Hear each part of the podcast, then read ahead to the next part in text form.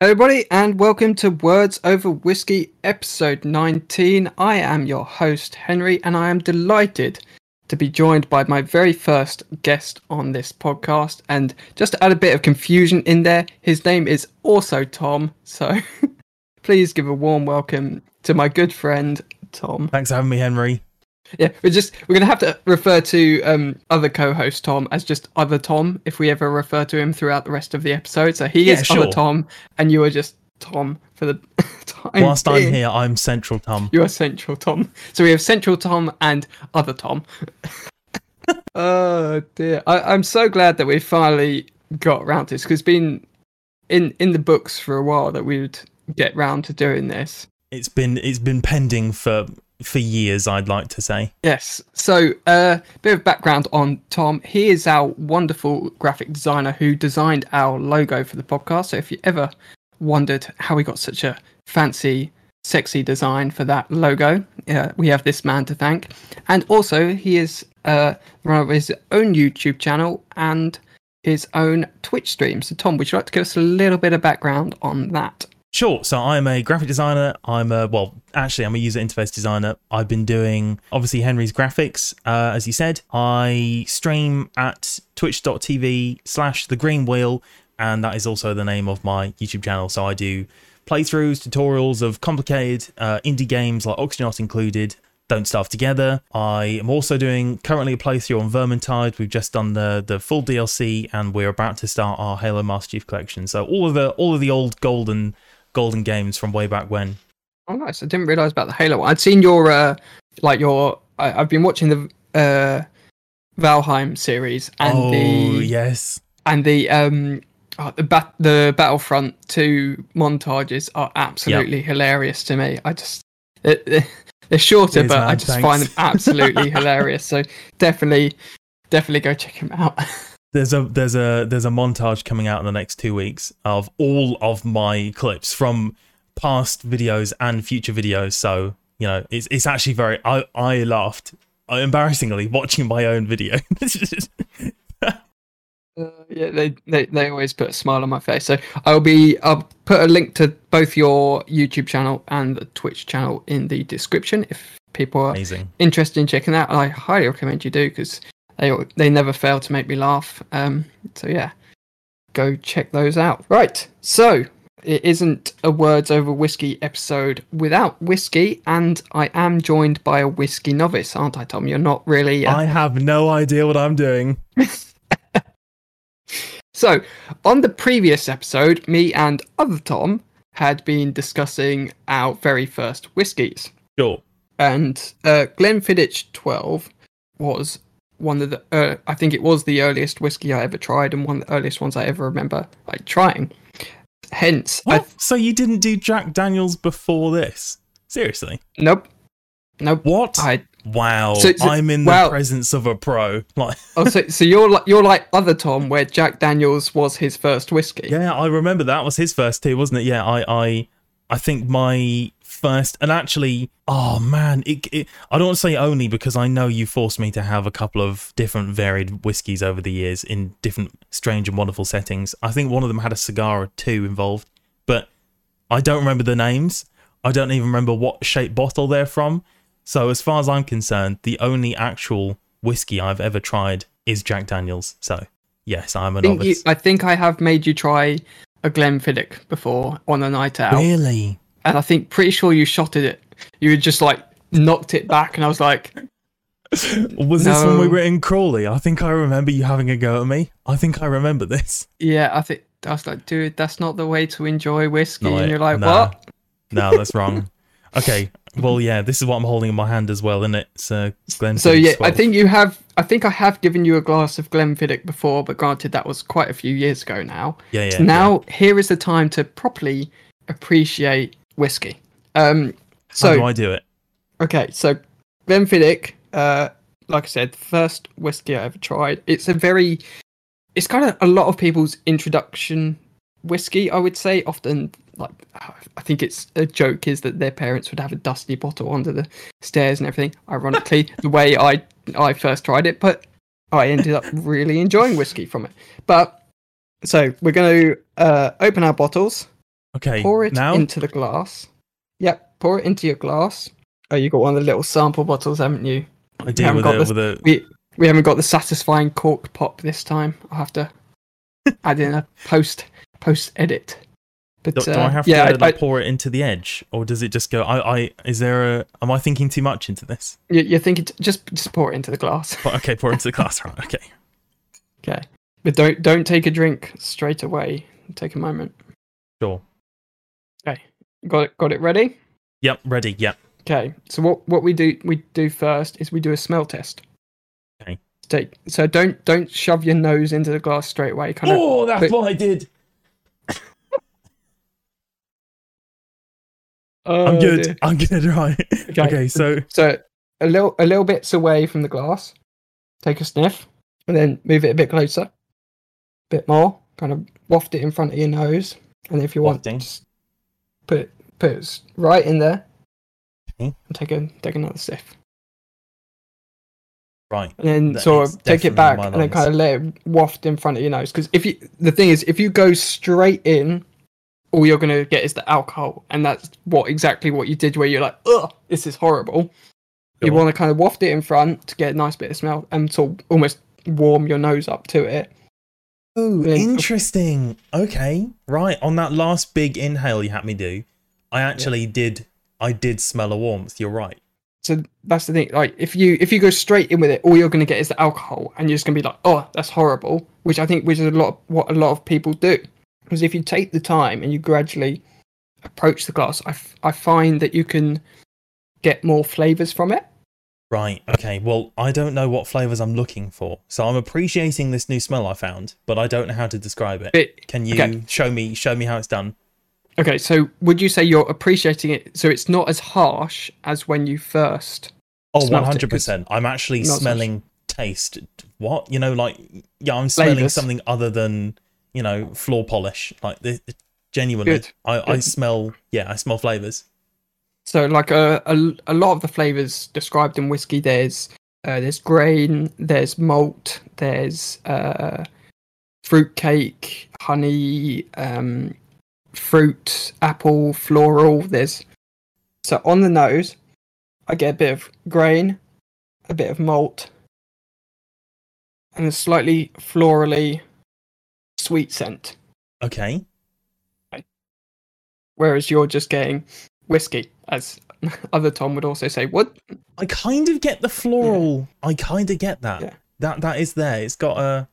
Good. At least you're getting something because whenever whenever I ask other Tom, he's just like, um, just like, what do you smell? And he's just like whiskey. I'm like, yes, I know. It's really difficult to describe because, like, all right, I'm a, I'm a pretty simple man, right?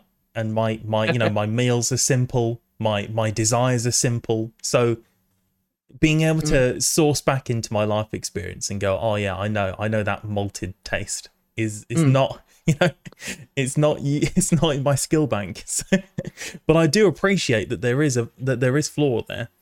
That's something I can definitely get. There isn't just the harsh harshness that you and so Yeah. it, many other people say. Oh, oh, it just it smells like alcohol. You no, have no, to sure, take a- sure, of course, I totally get it. take that. a moment to appreciate.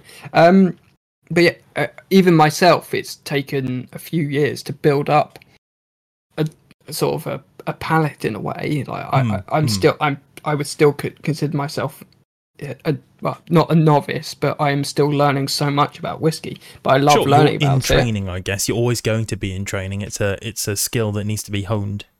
Exactly. And it's only now that I can sort of recently begun to put names to the smells and the flavors, but that is Yeah, yeah. part of the reason I love trying different whiskies because I will get Yeah, a different experience each time.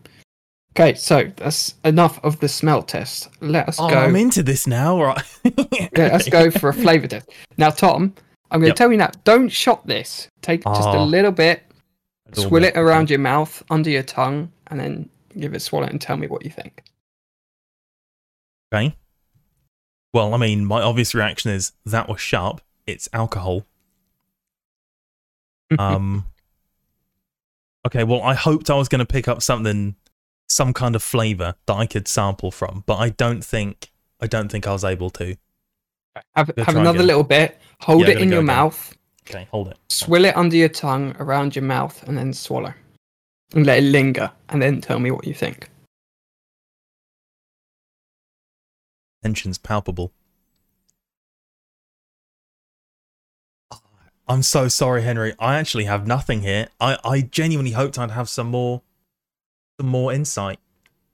So would you would you say it's smooth at least? Are they going down, it's not like burning or anything. Oh right, sure, okay. Well, it's certainly um. Well, it, I wouldn't say it's burning, but it's warm. Yes, it's warming, but it's it's quite it goes down smoothly. Uh, Yeah, I, it I would does, it describe does it, as sort of it's it's nice and light. So Glenfiddich 12 is an unpeated whiskey. If I were to have if I was to have got you to sample a peated whiskey, you would be getting like a lot of smoke and Right. peat right now. So you would de- you'd definitely be picking up on those flavors. So this I'm- is a in terms of like actual fluid consistency. This is a lighter. This is a this is a lighter beverage, right? Correct. No, it's it's it's it's a descriptor in a way.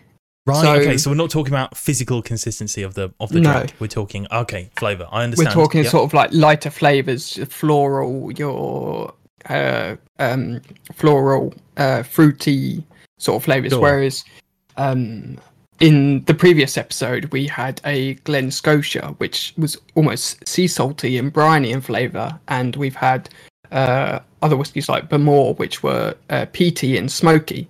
So this is like the diverse range of whiskies that you can try Sure. Sure. they each have uh, distinct flavors. So this one is a sort of as an introductory whiskey. I think it's good because it's smooth, it's light, it's sort of floral and grainy, and a little bit of oak in there.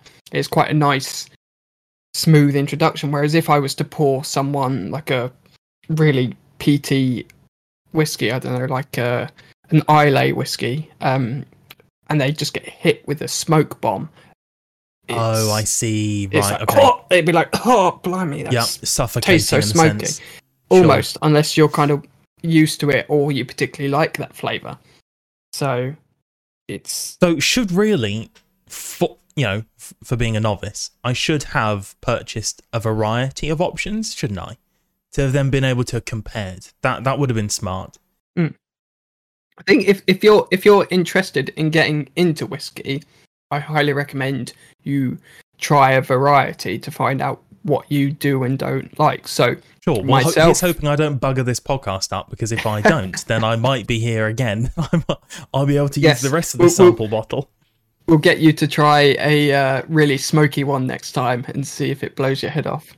So in the future, maybe I'll, I'll I'll set out a sample array for you with a few whiskies, and we'll get your take on those. Good. But but uh, yeah, so for me, I, it's a nice f- sort of light whiskey. It's it's quite nice to have to have again. I haven't had a Glenfiddich 12 for quite a while now, and I'm actually it's been a been a while, and I'm actually really quite enjoying it. So for on the nose for me, it's kind of grainy and florally, but slight sweetness on the palate. It's light and smooth, a bit floral. Finish is a bit oaky, but with a hint of fruit. It's slightly a tad oily, but no, quite really, Oh, really that was beautiful to listen to. Thank you. Can you do it Um, again? Probably not in the exact same See, I, order. I'm in the presence of a pro. Definitely. You say you're in training, but that sounded professional. No, I no. This is quite really, really quite nice to have after a while. I haven't had a Glenfiddich in a while, so I'm really, I'm really excited in the future for us to get a few more Glenfiddichs on because I've never had, I've only ever had a Glenfiddich 12. I've never had any of their other range. So I think with other There are big differences between the other options out there. so this is the great thing about whiskey is that you can go to the same brand you can go to a glenfiddich and you can have the 12 and you can have the 15 or you can have older or you can have um and there will be changes in the flavor but then there are other things Really? there's other things called like cask finishes where they will age the barrel or age the whiskey or finish it in different types of um, barrels and that again will impact the flavor so an example is you might um, be aging a whiskey in a barrel uh, for a number of years but then like in its last year that you mature it in the barrel uh, you swap it into a, sh- uh, an old sherry cask so a, a What? uh, yes, and that adds a whole new complexity to the flavor, Well, I'll be damned. and it changes it. So yeah, this is just like another thing that affects the I flavor mean, of in my ignorance, I didn't think it was as complicated, but it certainly is. and that's like uh, another example is in Scotland there are five different whiskey producing regions and each of them kind of have their own case study of different flavors. So the um, the one we had last episode the Glen Scotia is a Campbeltown whiskey and they're known for their sort of briny salty uh, smoky whiskies Yeah, whereas yeah, if you yeah. go to somewhere like Speyside they're more floral or uh, caramelly and uh, nutty flavors. So yeah, even even depends on the on the region that they're made in, and yeah, that's that's why I just find it such a fascinating subject, and I'm constantly trying to learn more because it, it So is such a diverse subject. Can you Mm. name the five places in wh- where was it? Where was it? Scot- Scotland. I want to say Scotland. Yeah, Scotland. In Scotland, that the the whiskey's made in alphabetical order, preferably. Oh. uh, okay, you.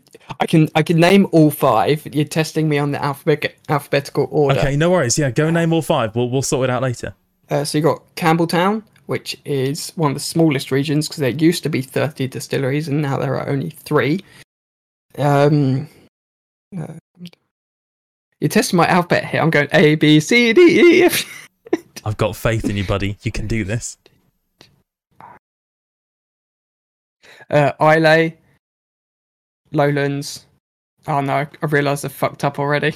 No, no, no. Keep going. Keep going. I don't care. Get, bring it home. High, Highlands and Speyside. So yeah, I would I would usually say Lowlands, Highlands, Speyside, uh, Campbeltown, and Islay. But I realised I fucked Well up the done. alphabetical order. Well done. I know. I'm impressed. I'm honestly impressed. Well, we'll get a fact check. We'll get like a a ding for the correct answers and a. eh, eh. so, uh, usually once we've done our whiskey tasting, which Yep. that took a little bit longer than I expected, but was very enjoyable Thoroughly enjoyed that. I learned stuff. Oh, I really Oh, enjoyed cheers that. to that. Yeah, yeah. Uh, good, good, good. Cheers. Um, we always follow that by a little bit of whiskey t- trivia, and that is just like a little fact that I've gone and found about whiskey. Oh, Uh, now, this isn't. It could be about the making, or the distribution, or just a fun fact about whiskey. Yep. Now, this isn't necessarily about the making of whiskey, but I came across this fact uh, when I was doing a bit of research, and it, I just thought it was a bit fun. So, in 1956, whiskey replaced William in the NATO phonetic alphabet. So it's not a fact about the production of whiskey, or the making of it, or the distribution oh, of it. Of course. Yeah, yeah. Yeah, like So uh, you- Bravo, whiskey- yeah, Alpha. I yeah. get it. Whiskey. Yeah, yeah. So Wow. like whiskey tango foxtrot whiskey what year was that? uh 1956 Wow. Oh, why? Do you, do you know why? I, i'm guessing it was because william possibly because william was william is quite a common name so maybe they didn't want to get mixed up with oh we've like i'm guessing is it's nato that's involved in like armed forces if they're having to say Sure. someone was injured and they were like oh it's william or it's williams Oh, yeah. You're less likely to have someone's last name be whiskey, right? Whiskey. Correct. yeah Sure. And I suppose it does sound very unique. I don't know. Like William could be. It could be other things. Like off the top of my head, I can't think of what William could be. This Mm. whiskey's gone straight to my head. But the whiskey that is that's quite unique. It was like uh, in the rest of the alphabet, you got Romeo, Juliet. Who do you know who's called Romeo or Juliet nowadays? Or Yeah. No. No one. Hotel Foxtrot. Mm. So we've covered the whiskey.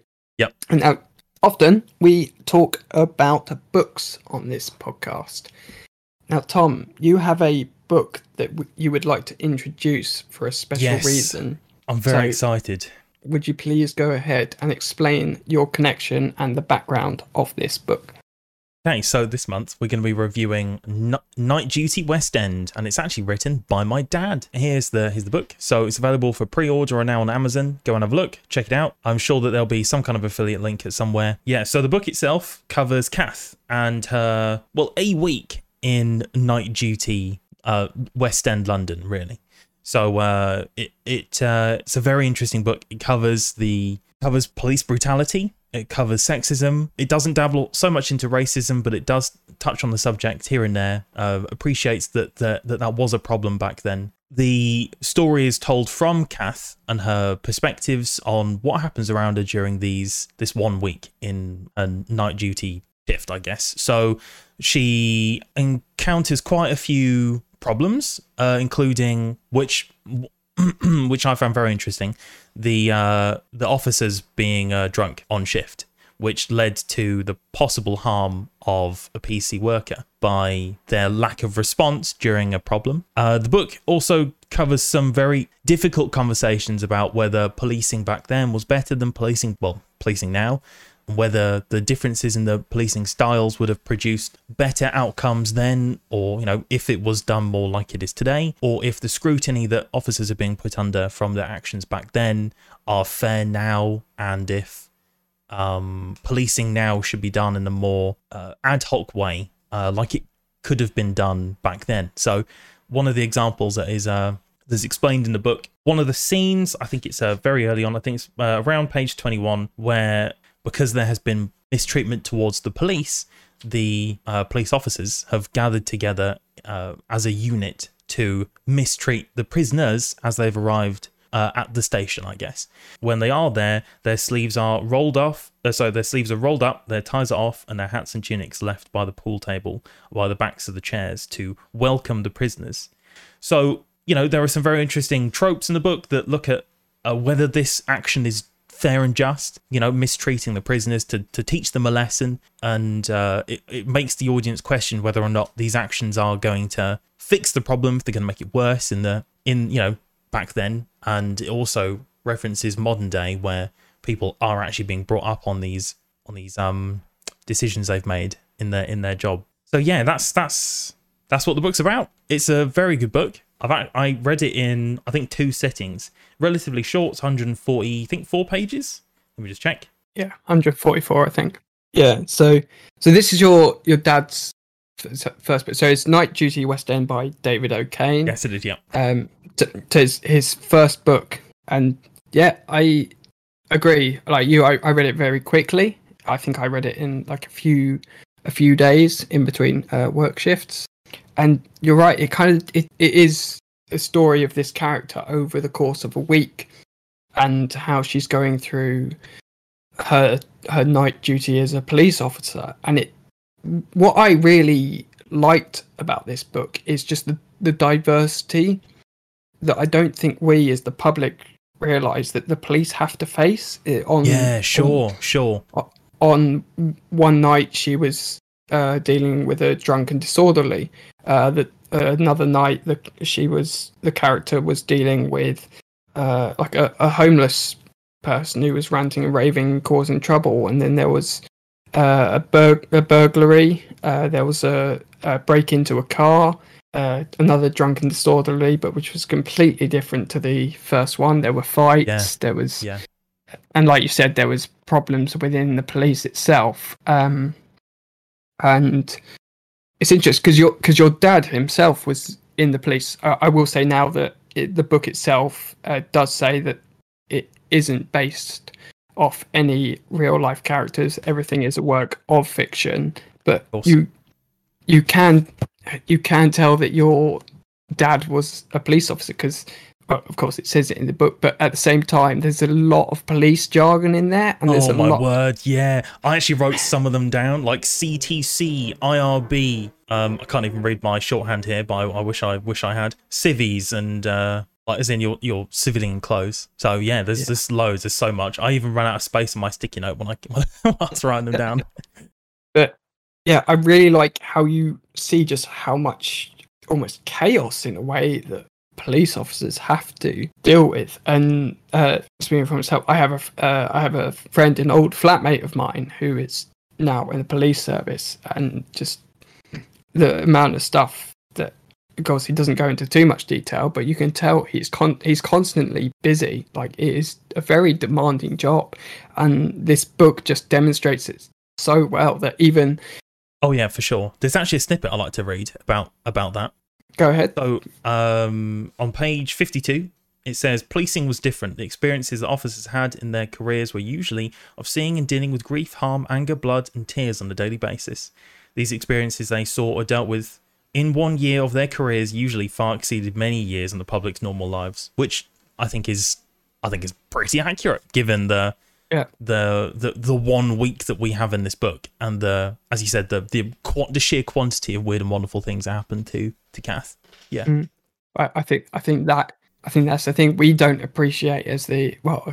I don't think we even really think about it. It's just the general public is that we as the public compared to people who are in our services, be it police, ambulance, fire, or even the armed forces, we do not nearly see as many atrocities or the dark side of humanity as probably they do. And Sure. It's a sheer test of will, isn't it? I mean, um, Yeah. The the one of the, the there is a passage I don't actually remember where it is. I'm afraid I, I haven't sticky noted, but I have several hundred of them. It talks about how people deal with it, uh, as in like the stresses of the job, and I guess also that's part of the tropes in it of the of the book is drinking. That's quite a large. That comes up quite a large. I mean, uh, uh, it comes up in large quantities. What I'm trying to say. Uh, drinking is a or was I'm I'm gonna guess from the from the book quite a large problem it, for for policing back then. Like the smell of it was was in many of the day shifts and working on you know night duties. The pressures that come from maybe the unsociable hours, possible you know grotesque nature of the job itself, Mm. even the the manhandling of people would lead people to to drink, I guess, and um, drinking on the on the job, even driving as well, within the force the the the date set in the book, is actually it's it's shunned because the rules are changing and they they're teaching the new cadets, including Kath, where uh, drink driving is causing these problems. You know, like direct issue of the driver, as in the driver being involved in the crash, the driver getting hurt, but also the the spill on effects to to whoever's caught up in these accidents. Um, uh, that that was also mentioned in the book as well. So uh, it's it's interesting. that's within the first chapter where uh, spoilers for the book but she um she she stops a drunk driver and it's he's trying to play it off and just like oh come on come on darling let me off. It's, it's just a one offense. But it's like she knows from what the time she's seen in the academy and what other police officers have seen as to Yeah. how much damage a drunk driver can cause. And it's often that often that they actually survive the crash but someone they've crashed into ends up being the one being killed. And they were there innocently just on their way home. And they're the one who has to pay the price for someone else's stupid mistake Totally agree.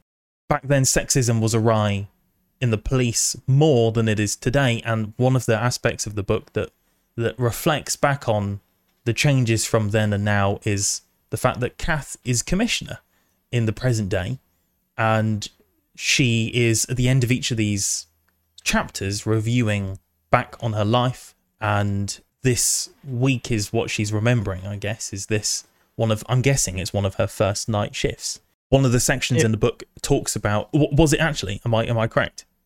I, I think I think it implies that it's quite it Quite implies on, she's very young young like she's only like 18 19 it's Yeah. suggested that this because I think it said she like started the she was in the cadets early on and she went to the police college at like 17 18 so Yeah, I think sure. it, it's yeah it's it's implied in the book that she is very young and she does this duty On page seventy nine, main character Kath is with a group of other women PCs and women sergeants, and they're waiting to raid a, a nightclub. And she actually she falls asleep and she gets a penis drawn on her face and lipstick. And uh, the the section in the book talks about how the you know card games that the the women were were, were having and the, the jokes and the banter that were being shared were also quite harsh.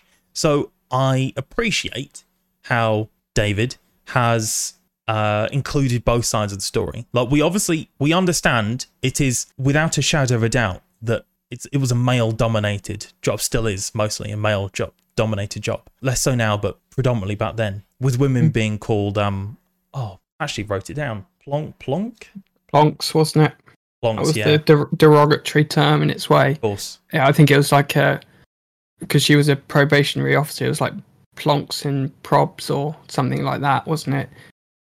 But it, it it's interesting you said that because I, I have two slightly divergent questions Go for it. uh, Sure. from from that. So, well, one's one's more of an observation than a question, but they'll kind of lead on to is exactly what you said. It was so interesting in a way to see these sort of uh, flash or flash forwards in a way to where she is commissioner and the police force has changed. It's just in the writing, it was just how like she would never have been able to achieve a position like that until now. And then there were certain things in the text, whereas the flashbacks to the 1980s, where it's talking about the other police officers were smoking inside, and there was like a haze of smoke in the room. Oh, yeah, you, yeah, you, yeah. You, you can't you can't even imagine that now in like, 21st century. it- that- yeah, yeah, sure. I mean, w- within our lives, smoking was banned. But I Yeah. mean, just like I, I can just remember it. you know, barely. um, I, I've grown up with it, so you know, for us, it's interesting. It really That's is the interesting. thing. I can't. I can't. I can't remember smoking not being uh, outside. Banned. If I'm honest. Yeah. where I have remembered it, it's been you know the furthest recesses of my mind, like as as far back as I can possibly remember. Anyway, I think the one of the most important parts of the book is, and I, I know you have another question, so I'm sorry I did cut you off. At the end, no, go ahead. uh, when when Kath is involved on one of her last days of her of her night duty shift, that was the word I was searching for earlier. Shift. She um she's called to uh help one of her colleagues who is basically needs help urgently, and she's sprinting through the streets of Soho in this um scene, and uh, when she gets there, she sees a gentleman who is ill-equipped so he has a, a baton, and it you know it's written here that it is literally useless in more than one occasions. It's it's written that that uh, that they wouldn't really have done much. The women's being shorter than the males, and you know phallic phallic comments being made about these um these pieces of tools and equipment, but just because of their nonsensical nature, I guess their their lack of use. So this man is stranded, and his radio is hanging by his waist he's called for backup, but the radio is completely filled with chatter and just bullshit, basically.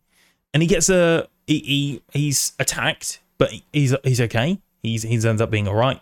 When they go back to the station house, they realise that the people who were supposed to be manning the radios were were drunk, and they were drunk because they were drinking the alcohol that had been confiscated from a raid. Now, uh, the reason why I talk about this is because in the very last section of the book, I think it's the superintendent he arrives at the station and observes this chaos. And I really appreciate how the it book sets shows. that tone shift. Yeah, all my days does it. It it does it shows well. the the sense of of I have fucked up. Like they knew what they were doing was wrong. Yeah. Throughout the whole book, there's been questions of the uppers, you know, being like, "Oh, I want, you know, it's wrong to arrest people for their drink driving." You know, some some just don't believe it, and that again sucks. Or, or it was. Yeah, I think it was saying like, is it wrong to arrest another copper? Uh, that's it. Yeah, that too. Of course, Yeah. that too. They they were, you know, is it wrong to arrest another copper? And is it wrong to actually arrest for drink driving? Some just don't believe in it. They don't believe in that being a, a, a criminal offence. It's a waste of their time. but of, of but- course, it is in a way because of the danger it poses to public. Yeah, totally. I totally. It's, it's not no dispute in my mind, and in, and it shouldn't be in anyone else's for you know for for it being it being wrong. But my point is, they knew they had fucked up because the superintendent was at the door, was having a go at them, was telling them off. They had nothing to say. Of course they couldn't. Rank uh, rank aside, they knew. I like that. I like that they showed it at the end of the book that they knew it was wrong. They've always known it was wrong. They always knew it was in in the wrong to drink on the job, to be drunk during their shifts, whether driving or not. It's wrong. So I appreciated that. I really did. It made it made for a, a really good closing chapter and a bit. So what was the other question, Henry? Sorry. Uh, I, I was gonna say because well, it's your it's your dad who wrote the book, and I was kind of like I was just gonna ask from your perspective what what what it's like knowing that like oh my dad's writing a book. Hey, I imagine that's pretty cool. But Yeah.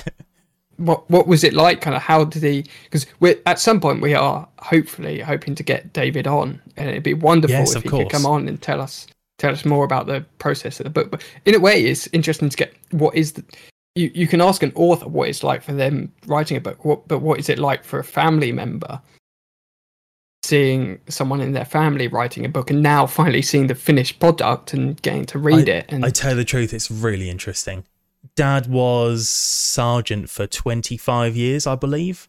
I mean, he's told me some incredible stories of you know true events. Obviously, they've all been credible uh, stories about how he has maybe stood up for uh, a, a black colleague who's being uh, attacked with racist abuse, or um, or as the book has portrayed, you know, a woman who is trying to get into the police force. You know that. So it's interesting to see how he has molded his real life experiences and the, the things that I've you know, I've heard from from from him into uh, a work of fiction, but still carrying the same vital messages. Uh, Yeah. And I, I I liked that. I like being able to see the transference between A A to Z. Um, and also obviously I appreciate the fact that my dad has a hobby. I think that's quite nice. Some some I haven't. Some people don't have hobbies, and it's nice that my da- my dad does. so yeah, it's It- it's, been- it's it- been good. it's a, it's a good constructive hobby to have at least. I mean, there are some hobbies out there where you're like, well, that's just a waste Yeah, of really, time. you're gonna try doing that? yeah. Uh, Hey, put it down. but, uh, did did he ever talk to you about why he decided to um, frame the book in the perspective of a female officer? yes, Because uh, he, he did. could have just so easily have done it from a male perspective, which is what he probably would have known, and it could have been so much I easier. mean, it's but- tough, isn't it? Because we're two blokes talking about the troubles that a woman are facing inside of Yeah, the yeah, places in the and 1980s. it, it was Like, that's A, why I found I'm it so interesting. And B, I wasn't bloody born. Like I, grand scheme of things, I got no say in this. All I can do is you know relay from the information that I'm, I, I'm I have here and from you know the the experiences I've been able to absorb from other people's real life experiences. So Yeah, perfectly. I think I think what he does so well, he articulates just how almost in a way how overwhelming the job can be at times, but of course, they've they've been trained to do it. They see some horrific things. They encounter constantly shifting scenarios day on day, night on night, and just how difficult the job is, and yet uh, how they kind of stand up and carry on with it. And yeah, yeah, yeah, for sure, Just- for sure. and also how much it has changed in a way, like you said, with the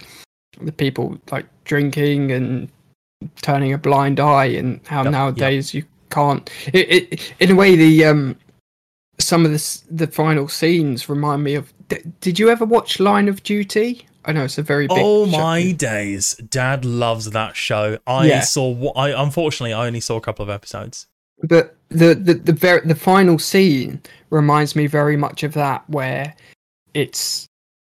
I think he even. I think they're called something different in this book, but um, I can't even remember what they're called, called in the show. But they're they're basically the police who police the police, and they they are brought up in this book, uh, of course, under a different. I think in uh, that's it. In the show, they're called AC twelve, Anti Corruption Unit twelve, and they are the police who police the police, as I said as much a mouthful that is to say. Yeah. Uh, g- granted, I think they are called something different in uh, this book, but towards the end of the novel, you get a sense that because these officers have really messed up, they've been drinking on duty, they have potentially put another officer's life on the line. Mm. That you are uh, that they have to come in and assess and see what is wrong, and then of course, as you see Kath's perspective from the future where she is in the modern day she is a commissioner she just sees this shift from what it used to be like and how it is now and of course there are questions of are we are we doing it quite right are there still areas we could Oh, yeah, improve sure. is there stuff we Yeah, did from the past that was actually better but at the same time there are things that have improved like we have to take drink driving seriously. We have to be committed to the job. You can't be drinking on the job. You have to and then of course there's other stuff like the no smoking inside. And it is just how you see how much has changed. Even it's a short book but you can perfectly pick up these shifts Yeah, yeah, that yeah. have happened. Totally agree. but but you also see how hard it was back then but also i felt like i kept on forgetting that it was from the 1980s i was like i could i could imagine this happening in london right now because london is a big city there's a lot going on there's there's probably there's officers now responding to burglaries as, as, as responding to assaults responding to drunken people causing mischief when I when I talked about relatability, I think this is also one of those one of those moments. Is like the, the, it's transferable. Like the problems that happen here, they Mm. you know they still happen. They are still happening. I guess this book is taking it when it was at its worst. Um, yeah, I agree. I totally agree. Some of the ways that they dealt with their prisoners, that when they weren't obviously, you know, harming the prisoners on purpose to to be vengeful, I felt I felt a, cer- a certain level of now that you're saying uh, that perfectly brings up a scene in the book where there is a guy like holding a knife that is could have been a threat to oh the officers. yeah, But- yeah. What the other officer, the other officer involved alongside Kath, just the way he handled it, he just instead of immediately going straight to violence and Yeah. trying to take down this person who has a knife, has a dangerous weapon that is a threat to them, to the public, to or even the guy, this the man himself if he decided to do something with it. But just the way this officer handled the situation by de-escalating it, th- that was great to read because you just realise that p- the police they are there to s- sort of preserve life in a, a way. They're there to Yeah, of course. protect people, and just the way he handled the character handled the situation by just talking to the guy calmly, getting him to put the weapon down. They got him to come to the side. They can talk him through it, and they got him back to the station to deal with it in a calm, efficient manner, rather than shit. He's got a knife.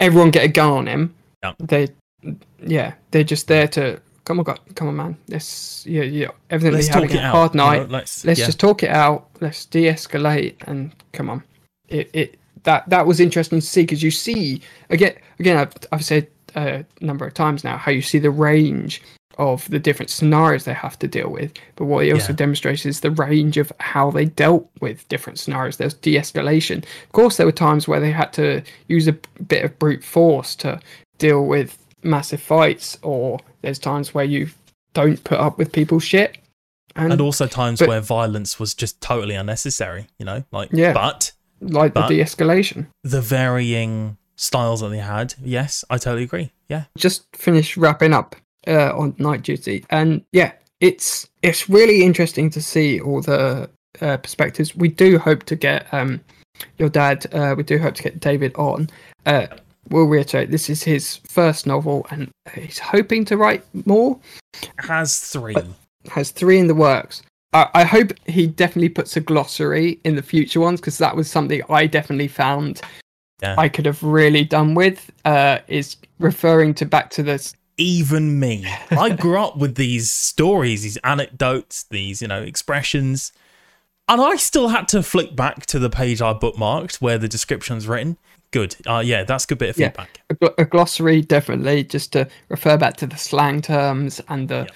and the abbreviations definitely but although he's he's a first time writer i just hope and i really look forward to seeing the ways that he can improve upon the book and even this like a future edition of this one i just i would just i just really like to see how it improves and yeah I'd, I'd, I'd like to read the futures david i hope you're listening and i hope to have you on the podcast at some point to discuss this book because i'd love to hear about your writing process. But anyway, moving on to Black Widow, Black Widow, woo-woo! the most recent Marvel film delayed almost two years because of the coronavirus.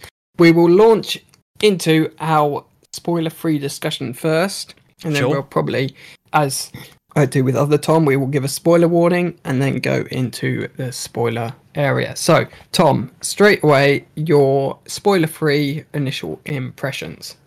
I would give this film three whiskey glasses out of five. I think. yes, I like you can that. use I like that. yeah. I, did, I didn't even tell you to say that, and it's just the oh, perfect. Three whiskey glasses out of five. I think it was three whiskey glasses out of five. I think it was it, it gave a, a solid nod to um, other spy films like you know Bourne or Mission Impossible. I think James Bond. yeah, for sure, hundred percent. I think. I think I called it James Burr there. I meant James Bond. it's just the whiskey kicking in it. Yep. I I I think the the film's main themes of of family I think were quite strong, but not as strong as Fast and Furious, obviously. Fuck's Um, sake. that's ridiculous. Fuck's sake. As, as someone who as someone who works in a cinema and has constantly seen the memes online as well. For fucks, I haven't even seen the Fast and Furious films, and I already know what all of them about. And it's Yeah. just fucking. It's about shit. bullshit, isn't it? I can't believe people pay for this stuff. It's Like, crap. I it's just I've seen they sent a car. I've I've seen them like they were driving a tank and stuff Uh, in one of the the previous they're films. shooting the tank to direct its fall. Uh, yeah, bull. and no, no, no, no, crap. no. That was uh, that was uh, the A team. That was the A team. have I mixed up films? Oh, I'm embarrassed Yes, now. you I'll, have. I'll, s- I'll, Yeah. I'll, I'll see myself out. This is good, Henry. There we go. No, but but in in this one, they're like they're joking that oh, we're sending a car into space and it's held together by duct tape. But hey, because it's and it and then they got this is even in the trailer, but they drive off a cliff and then a jet somehow comes and picks the car up via magnets. Fucking ridiculous. just- Uh, I haven't even seen the Fast and Furious films, and I already know that it's gone from hey, we're uh, involved in driving races and we steal radios to hey, we're basically an international spy thriller. Cars explosion physics doesn't mean shit in our films. And Christ, God. Right, well, an- it- anyway. Yeah, sorry. Back, back. Stop, stop. We'll stop uh, shitting on the Fast and Furious franchise. I mean, they've done nine of them There's no more films spin-offs. that need to they've be made. Just stop. Stop now. There's no need for any more. Enough. Back to Black Widow. So Yeah. three out of five whiskey glasses, as you said. Okay, yeah. Three out of five whiskey glasses. It has uh, a solid set of themes, one being family. And as I said, not as bad as Fast and Furious. This actually has some some quality to it, I guess. Um, and given Black Widow's character and, and presence in the other films and the, the tropes that she's been through, it's it's fair enough that they brought in this as being one of the main themes. I think in terms of action, it was pretty good to be honest. It wasn't, you know, it wasn't Civil War and it wasn't Endgame, but it was pretty good. I thoroughly enjoyed that, you know, that portion of it. Um, I think it had some very good tropes that were reflected from the TV shows that have come out recently, such as Sergeant Fuckface and Mr. Birdman. I think um, I didn't like that show, by the way. In case you, didn't, I didn't you mean, like the show uh, at all. you mean uh, Falcon and the Winter Soldier? Yeah, Falcon Fuckface versus Snowman. Yeah, it's uh, really bad. It, I, th- I think it. Oh, okay. It- it- wait, really you bad. thought it was bad? it was shit. What? shit. It was shit. Okay, hang on. No. We need to we need to pause real quick because I want to just get it off my chest that the core values that they were trying to portray in the show, excellent. No problems with it whatsoever. Just the way it was written, the way it was filmed, just even the even the first 30 minutes of the first episode just felt just weak. I was just watching it, just struggling. I just felt it felt and looked cheap and just odd. Like we're watching Falcon flip around in the sky and trying to tackle aeroplanes and helicopters and we know we know that what they're trying to do is set up his power level for the for the show and just give us an intro that had moving things that keep people interested but i just i don't know man maybe maybe i saw through it maybe other people saw through it too maybe they can relate that the first episode was just odd and weird and That's the thing. I can't. I. I mean, his suit looks amazing, but like it just doesn't. It's it's got weird creases in it where they haven't made it properly, and oh no, it just That's the it- thing. And I, I know we're on a Falcon with the Soldier tangent, but I actually really like that first episode where it was like 25 minutes were devoted devoted to Falcon and 25 minutes were devoted to Bucky. It was kind of like their own separate stories, and then they kind of met up again in later on. I have had so I actually much of really Bucky enjoyed that. having his emotional problems in all of the other films that I just didn't need another thirty minutes of it. Like I get it. He fell out of a he fell out of a train. His arm fell off. He's been in a Russian super soldier program and he's had his brain put between a car battery. You know, fine. I get it. It's been literally six years of this. Can you move on? like, please. Did you not? did you not find that bit where they were like, "You were finally free," and Sebastian Stan had that really emotional moment where he was crying? Like I, I thought that was phenomenal acting. Did you just think, nah, mate, shut up? I'm so, I just on." yeah, I just I'm sorry, but okay, both of these I characters. Okay, really these good. these actors are good. Okay, they are good, and amongst all of the other high hitting, high high fucking caliber actors that they've seen in all of the Marvel films, he he's they've held, held their own, they've done a good job. But now they've been given so much bloody screen time. Mister Falcon's pursed lips and Bucky's emo phase. I'm just getting tired of it, man. I don't know. I I, I might just be really skeptical to the to to just it You're having had. opposite. I really enjoyed Falcon and Winter Nah, Soldier. I'm sorry. I'm, I'm glad you did. I'm glad you did because I mean, the it was it it they the show is important, much like Loki was at setting up. It's a Mm. I was flag. going to say we, we could go on a whole other tangent of what do you think of WandaVision and Loki, but no, no, no. Right. Let's get back. Let's get back to Black Yeah, Widow. let's get back to it. Black right. Widow. Okay. Good. You, your turn. How many whiskey glasses was it for you? I think I think three out of five as well. I actually, I okay. I went in. I was quite hyped for this film when it originally it was in the time scale of when it was meant to be coming me, out. Me, me too. I was like, oh, cool. Let's give me, give me murder. give me blood. just, please.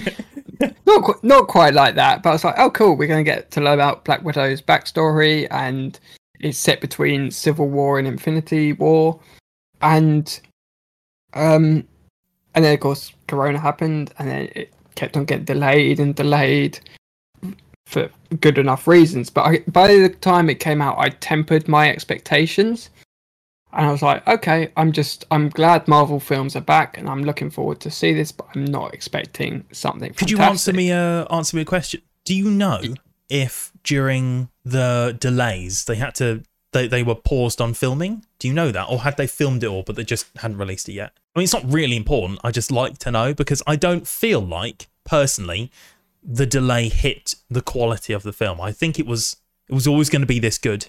No, I think Black Widow and uh, along with a few other films like James Bond, they were ready to go because they were like, "Oh, we are releasing on this date," and then of course Corona happened, and they're like, "We're pushing it back because no one can go to the cinemas." I think the a certain set of films have been just they've just been pushed back um, because of Corona, so they didn't want to miss out on the box office sales.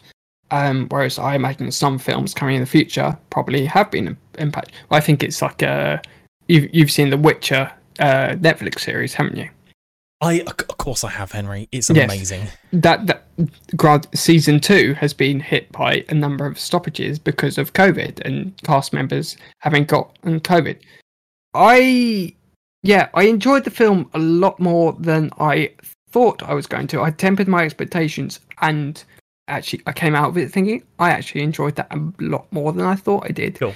Um I'm going to say straight out I preferred actually the first half of the film Yep. To the second half. I agree. I think most people did, to be honest. Undisputed. The third half, I was kind of dis- it, uh, it not disappointed by, but it kind of just became a bit generic superhero-y to me. It followed the formula of a lot of other superhero films, where it just it led Ray up to this.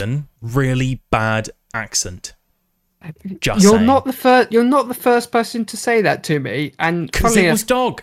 Every other word, he went back to his his. You know, oh yeah, yeah, yeah. I don't know what it was. Funnily Cockney. I, d- I didn't even spot that in the film because I was like, Nah. I recognise him. I'm pretty sure he's English, and I'm pretty sure he does like a bunch of gambling adverts or something like six six six or three six you know whatever you've fallen poker. Or, when when that's what you're remembered by.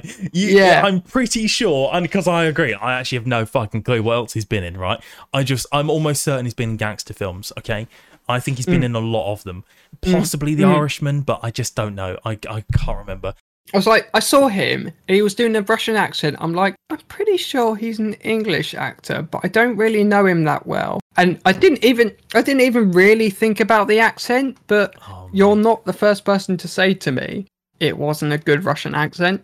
I loved how it gave a lot more about her background. Oh, I see. Yeah, yeah. and that that that is the stuff I really enjoyed. Uh, Hmm. Certainly actions. A few of the action sequences at the start I really enjoyed. A few of them I was like, okay, that's just fucking bullshit plot armor keeping those characters alive. Yeah, some of the uh, it, towards the end, it yeah it devel- delved into kind of generic superhero. Three out of five whiskey glasses, we're we're shitting on it. Okay. No, no, no. That's the thing. The first half I really enjoyed. It's the second half I I, have mixed. I'll say I have mixed feelings about, which we'll go into the spoilers for. okay. yeah. Um, yeah, first half I really enjoyed how it delved into her backstory. There was some cool action sequences there, some cool visuals and things it set up. It's the it's the second half I have more of a problem with. Do you have any more non-spoilery things to? Uh, so- no, honestly, I want to get into the spoilers, mate. I wanna I wanna talk about it. If you you want, I'm I'm gonna help myself to a bit more whiskey. I've run out of Glenfiddich, so I'm gonna help myself to a, one of my many other bottles as a, right. Uh, whiskey I'm gonna collector. I'm gonna pour another splashing of this um sample glass. yeah. How how how are you finding it? Are you? Okay, so I'll tell the it? truth, Henry. I actually had a dentist appointment today, and Oh, dear. um, this I- is probably not the best combination. no, no, no, yeah, of course, uh, it's not. So I don't know whether or not it's the fact that I have had four hours of my day missing in terms of taste buds, but um, I, yeah, I'm, I'm certainly having a, a- some kind of um, Interesting. yeah combination going on here. At first, it was totally fine, but now the more I have, I'm like, hang on a minute, wait a second, is that Is it is it that numbing feeling? tasting? Yeah, it is. Yeah, it, it- It's, it's either anesthesia or the whiskey or a combination of both. No, one, no wonder you feel so good. yeah. right. Um. Okay. Well, whilst you're pouring your drink, You, should you go ahead and delve straight into your spoilers Okay. opinions. Right. So first, we need to talk about the premise of the actual film. Right. For those who have not seen it yet, who are interested in knowing what it's about, I'm going to run over it real quick. The premise is an opening scene in terms of acts. We'll call it Act One, where, uh, and I have notes I'm referring to, a a normal-ish family. even are more seen- you're even more prepared than the host of this podcast. Do you remember the first podcast we tried to do? Do you remember that first uh, bit of a note n- uh, note paper we had for when God, we were? this this is going back about three four years now. I still have Yeah. that. Anyway, it was two pages long. So whatever. Uh, the premise of the film is a normal-ish family in Act One. When there's there's two siblings, one older, one younger, both women. When their dad gets home, it turns out that the dad's been doing some shifty stuff, and they're actually both Russian spies. The parents. The older sister knows, but the younger sister does not. After they escape the country, after people work out that the parents are doing some dodgy stuff, they leg it back to the home country of Russia, where the sisters are split apart uh, from the With from the, parents. the old older sister is uh, Natasha Romanoff, who's Yes. Black Widow, and the younger sister turns out to be Yelena. Is it Yelena? Uh, She, well, she's played by Florence Pugh. Florence Pugh. older- Yeah, I don't remember her name name though, unfortunately. So after the kids and the parents are split up, the kids are then split up from each other because Romanoff wants out of the organization that she knew she was a part of when she was in this fake family. And to do that, she contacts Shield. She's like, "Yo, I I want out. Can you give me a job?" They go, "Fine, but as part of your CV, you need to add killing a certain man to it." So she goes on a hunt, blows up a man. The man's daughter dies. Basically, present day is the younger sister's plight um, against the organization that she's still a part of because she did not get out, unfortunately, and calling in Romanoff to assist her. There's a lot of family in it because the other members of the family are brought in to help tackle with this problem, and the person who Romanoff thought she killed, she did not. So that's basically the the ins and outs. That's a kind of a good brief summary of it. it, what I found interesting, and I saw this on a website by, so I saw this on a on a blog by Brian Tallerico, or made on the eighth of July, so quite new. Mm. The, the film's structure, in the term, you know, in the sense of what the goals of the film are, to to release the captive other widow agents from the grasp of the man who Romanoff should have killed, Dreykov, uh, played by Ray Winstone. Uh, that is, you know, decrowning the, the the killers, turning them into normal people again. Whereas Mm. The Falcon versus Winter Soldier, it was more about trying to prevent being being turned into killers, which I thought was interesting. I thought was that was that was a very interesting point, a could take. Is that that Mm. they did that on purpose? They had to have done. They I couldn't, they hadn't, I hadn't even thought that. about that point. yeah, That's me actually a neither. I read it. and was like, oh god damn, no, yeah. that's quite good. also another i only have two more themes and then I'll, I'll pass over back to the host i don't want to take over so the I, I appreciated that the film didn't have a lot of complicated scenes. And again, Brian T- Tallerico did talk about this on his blog. The scenes were rather smooth.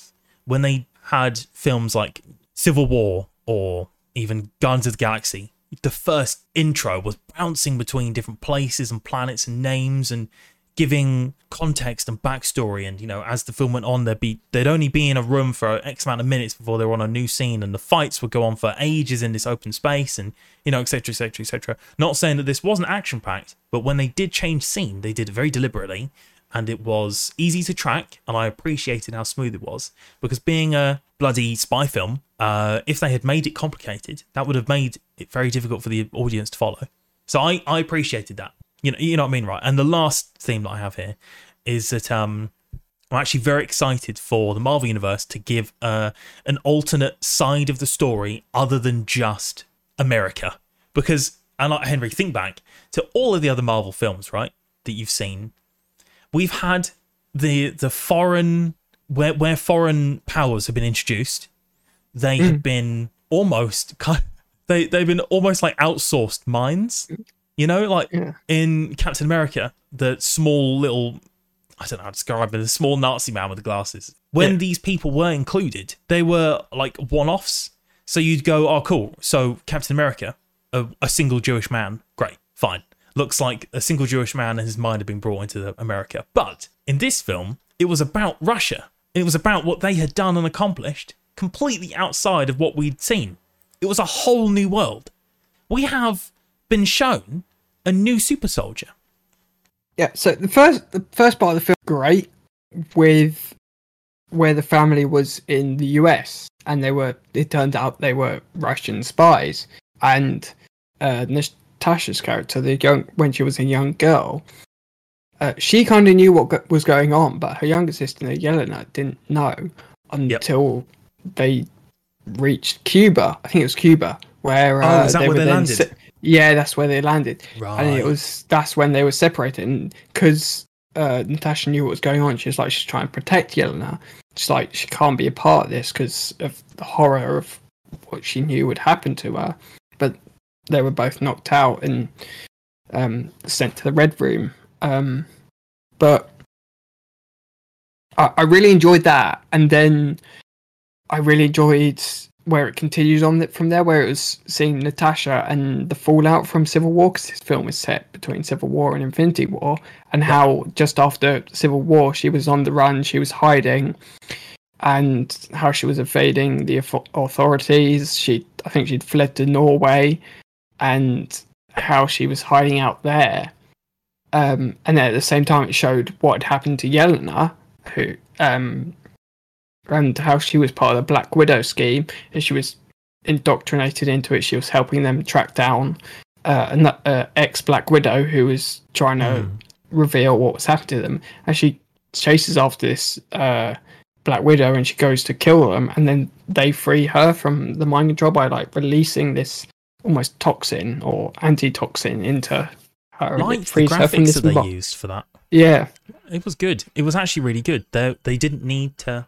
You know, it's hard to explain. They didn't need to do it that way, but they put a lot of focus on the on the eyes and the effect that that drug had that, that, on. that was really interesting because at first because what it what it did it was the red and it was what it did to the eyes i thought is this connected to wanda it looked like some Oh, sort I of like see. wonder I- magic I, get what you were saying. Yeah, I yeah, you're saying. and Yeah. I thought was like, is this connected to Wanda and her mind manipulation? But they later explained in the film that oh no, it's like an anti or it's a toxin that frees them from mind control and everything. But that Yep. that was interesting. Um, but what I this is what I enjoyed at the start of the film, and less so later on, was that fight between Taskmaster and uh, Black Widow.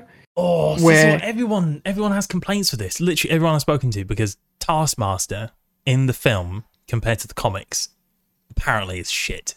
Taskmaster in film is dog compared to the comics, but Taskmaster as a standalone character means it's okay, right? Like it was all right. It wasn't good. it wasn't.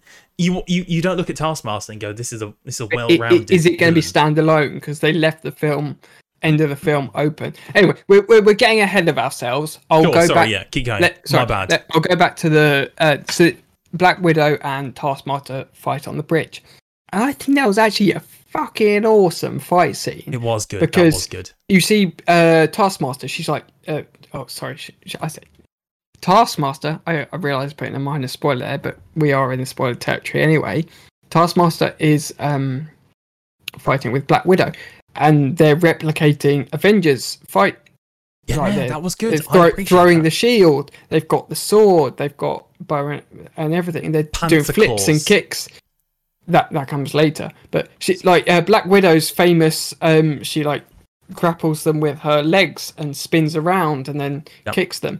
Taskmaster taskmaster does the exact same thing to her. So you can see like taskmasters learn all of their fighting scenes and everything. And that was such a cool scene. Whereas skipping ahead a bit later in the film it doesn't do that so much i find Sure. which Yeah, is the- kind of yeah, they, annoying they, they, they uh, as I was saying earlier, I do feel like Taskmaster as a as a villain wasn't rounded enough for no uh for there to be a lot of weight to it. yeah her, I, we'll, we'll, we'll go back to that because i'm gonna because i have sort of some gripes about that but Okay, that's towards the end of the film i go back Sure. to the so black widow she's been sent this toxin by yelena who was hoping that she would help her and then they end up meeting in budapest and this was a really good bit i liked because it finally gave us some background to black widow and uh hawkeye's um yeah, I mention of Budapest in the very in yeah. no, no, Hmm. It was the very first film in of the Avengers where the Black uh, Black Widow and Hawkeye were saying, "Oh, this reminds us of Budapest," and um, and we finally found out what happened there. And this is Yeah. the part of the film that I love that we were finally getting this bit of Black Widow where we're finding out about her backstory and finding out what happened at Budapest, how she got out of the Red Room, and how she joined Shield. That is the part of the film I absolutely loved. It's like I- finally, I I, really feel did. like I'm actually getting to know this character. I really did and- appreciate that also. Yep. Yeah, it was a really cool. It's strange because it was a really cool fight scene between with Black Widow and Yelena.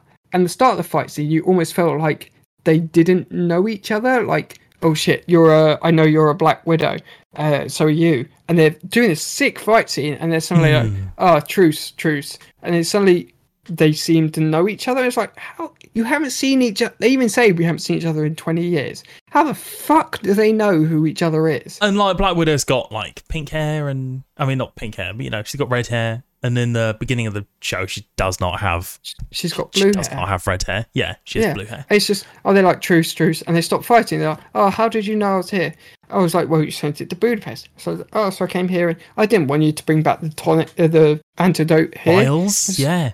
Yeah, the vials, and it's just like, wait, how, how do they know each other? Is now they haven't seen each other in twenty years. I agree. I totally agree. I want to. I want to jump on this real quick. Yeah. So that scene in Budapest, loved. You know, the initial fight scene, good, and I liked Mm. how they introduced Yelena. Is that is that what you're calling the the sister? Is that her name? I'm pretty sure What's it's Yelena. Oh, the sister. How they introduced her, I think, Yeah, was designed to show us how well they fare against each other in terms of abilities, right? So, like, it, it's because they're it's because they're setting her up as the. Exactly. Like the Karl Small YouTube channel, uh, Fact Fiend, right? Or is it Fact Friend? I don't really remember. Fat fiend. Yeah, Karl Fact Fiend, yeah. Smallwood. One of the episodes, Smallwood, thanks. One of the episodes talks about uh, Star Trek when they used to introduce new bad guys. They always used to have the bad guy fight. I uh, know the exact video you're You talking know, about. you know. I, I, when I was seeing the fight, I, all I could think of was that. Like, it was a good fight, but it was so cliche. We've just seen two what seems like random strangers, but then Black Widow had been sent a They're, parcel. they're going at each other with guns, knives, towels like to try to and strangle kill. each other. What if, what if the sister actually landed that knife? Right, because the sister was the first to pick up the knife, if I remember rightly, in that kitchen Yeah. scene. If she had actually landed that blow, because she meant to kill, she meant to maim, maim, she went for the gut. If she had landed that, what would that have achieved? Mm. If you knew who they were, why were you trying to pull a knife out. Surely there's poor logic to that. And and I, me just seeing the fight just reminded me of the Smallwood scene from from his from his video. And I, I get that they had to do that, but there was no real need to do that that way. Didn't need to be like that. They they. I- could I have mean, not had a- a knife, and they could have Yeah. been like, "Yo, what what are you doing here? Why are you why are you messaging me?" I, I, I mean that it would have made sense if they'd been fighting and they hadn't realised who they were, and then there was something that true. it's just literally they just speak they just speak uh truce truce and they say it in Russian. They're just like, oh yeah. Oh, my sister. Oh, how come you sent the vials here? Da, da, da, da, da. Oh, you said Budapest. Blah, blah, blah, blah. It's just like, Bull. yeah, what? Yeah. And then, granted, the scene where the other Black Widows like break in and then they're scouring through the house to try and take them out, that was cool as well. That was cool. And then the the chase. Granted, going back to Fast and Furious that we said earlier, the chase thr scene through Budapest where they're driving and they got Taskmaster turning up in the armored vehicle, crashing through cars everywhere. That was great. That reminded me of a Fast and Furious film. Like It said, did. It any- really did. yeah. Like, why? Like, I can you imagine sitting in your fucking kitchen and just seeing an armored tank go past? Like, there was no go- go- subtlety to it. Going back These are to some- spies. Yeah, They're no, smart. I'm, I'm, I'm going to get onto that because then going back to the movie plot armor bullshit in a way, they end up crashing. They land perfectly Yeah. in the subway. Oh, the only injuries they sustained is Yelena's got a tiny cut on her arm. That's like, oh, quick, they're buying that in case you bleed to death. And it's just like, that's a fucking tiny cut anyway.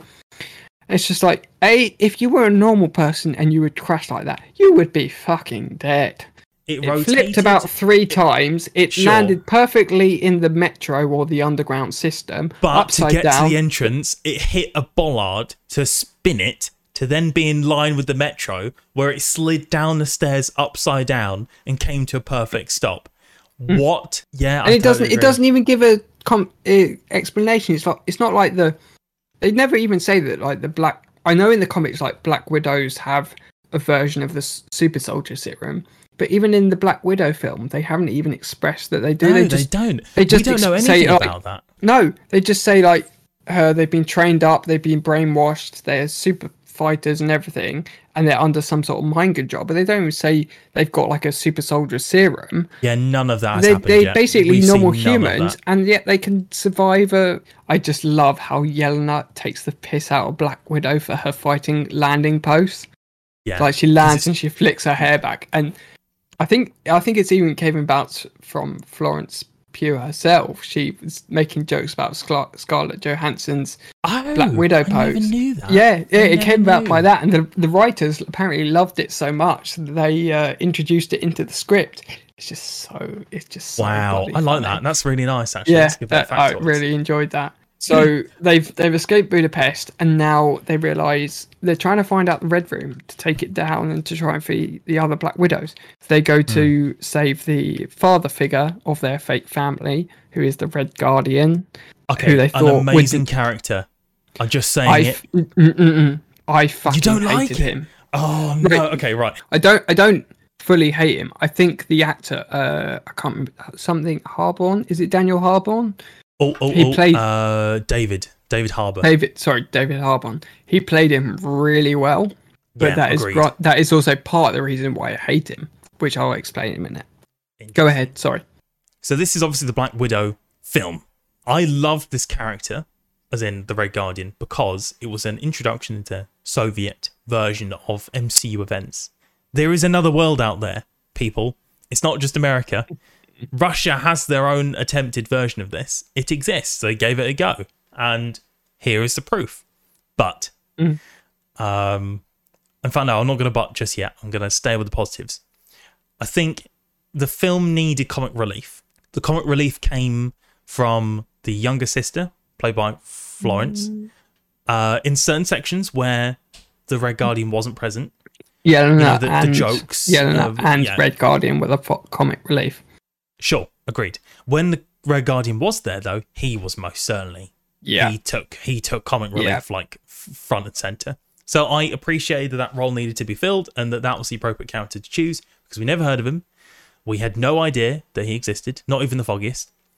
Um, and as far as characters go, wasn't the most important. Like comics, right? He doesn't do anything vital, crucial. Does uh, as far as I know, I might be wrong. So I appreciated that they made that actor who was fantastic fit that role of comic relief where he was necessary, hmm. but he was also the answer to some problems when they needed him to be. But he was ever present. So I'll give an example why this is a gripe for me. As heroes get added to games like Overwatch, they get given the DLC character kind of tagline. And it's the same with films or just long running TV shows where they add more and more and more to the point where the new character just seems weird and wonderful. And the things that they can do can just solve all their problems.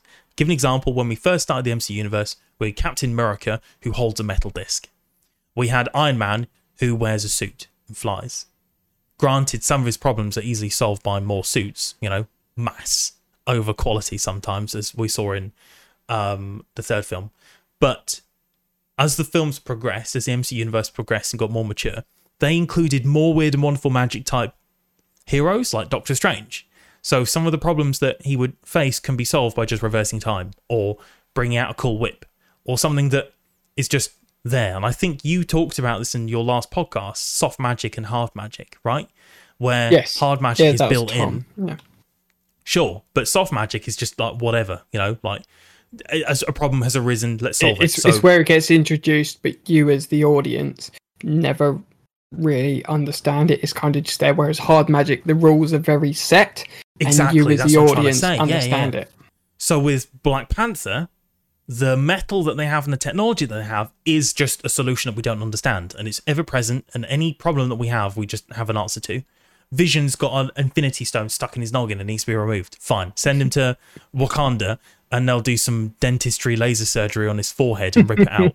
like, fine, that's the answer to that problem. Fine. So they didn't do this in this film. That's my point. I'm trying to say. He was ever present. We knew his limitations because he's just strong, and he was a solution now and then to problems, and he never did something that we weren't expecting him to do. Does that make sense? So I appreciated that that was a bit continuity that they kept consistent. Yeah, he was kind of there as the kind of comic relief, kind of shitty dad character with some redeeming quali- qualities. I guess, yeah, that's a spin, isn't it? That's But- one way to reword what I just Well- said. Yeah, so I'm just summarising. He, he, no, it's he- fine. It's he- fine. He, was comic relief, definitely. He had a few funny, a lot of funny scenes, some action scenes.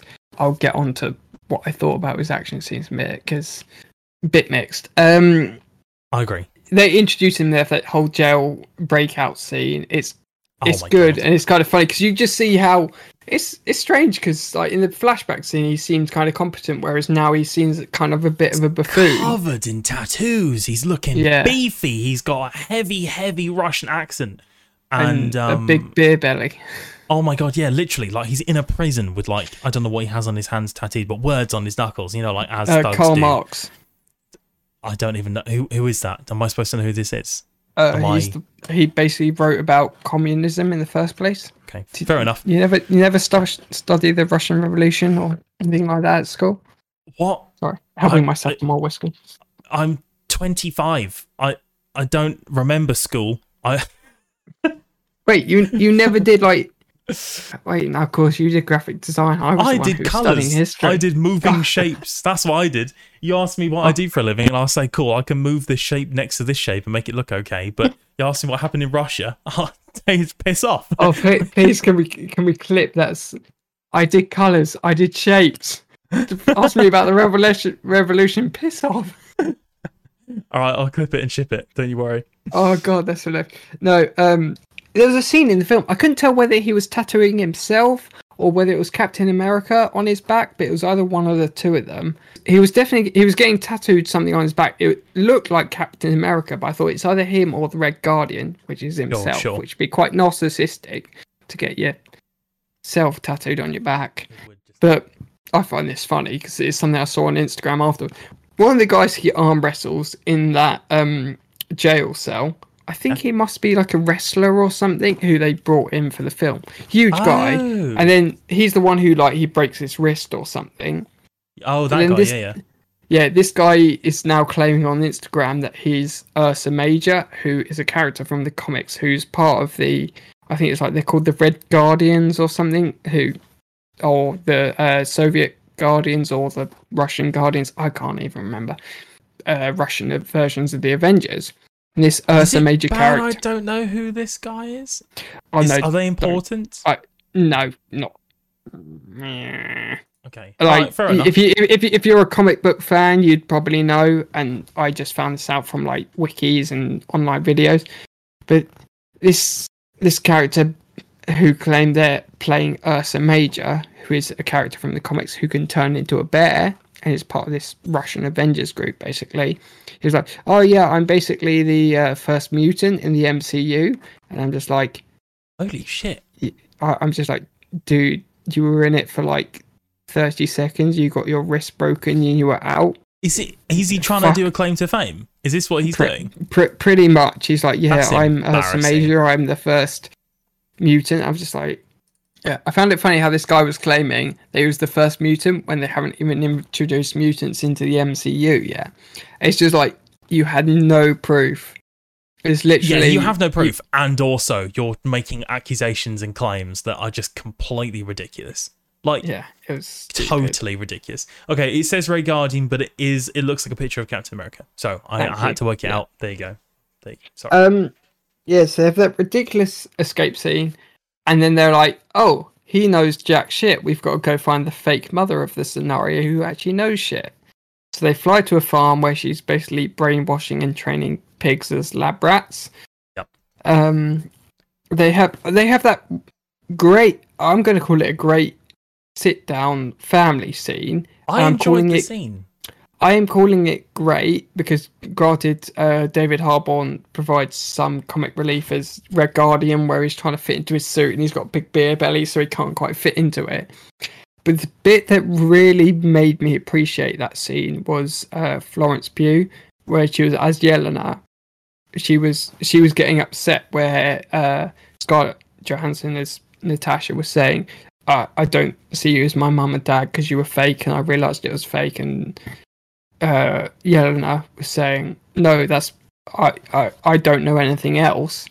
Yeah, You I were my mum. else." You were my dad. I had nothing else. This was my real family. Don't Sure, say it's sure. fake."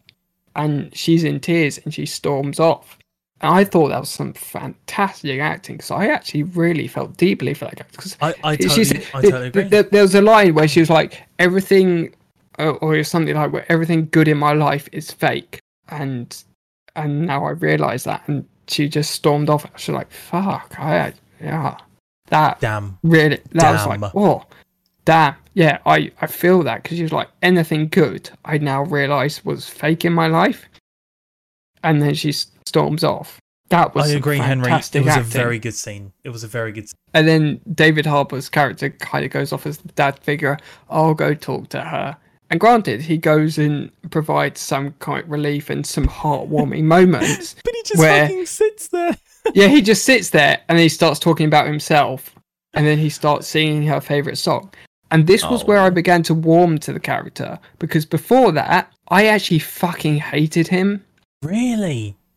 e- e- every moment before that because he's in the prison he's uh beforehand where they're like kids and then he's just worrying about himself he's like am i going to be the big man for russia i'm the red guardian look at me i am the big man and then uh, that was in the flashback scene, and it gets to the prison scene. He's like, "I was the Red Guardian. I fought Captain America," which we know is bullshit because Captain America was frozen in ice by then. He's like, "I am the big man. Look at me. Look at me." He's like, "Oh yes, uh, I am so strong. I am so mighty," and he's a fucking narcissist.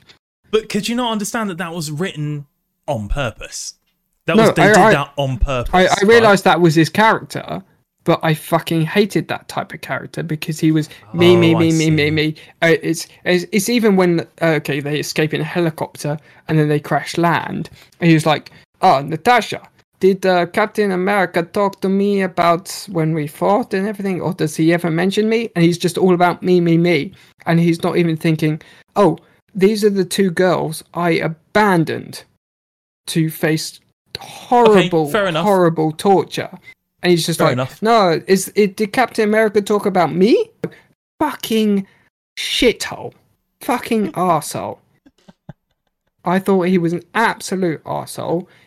Granted, when it came to the hell, Yelena, my con- god, I didn't think I was going to be hearing this today.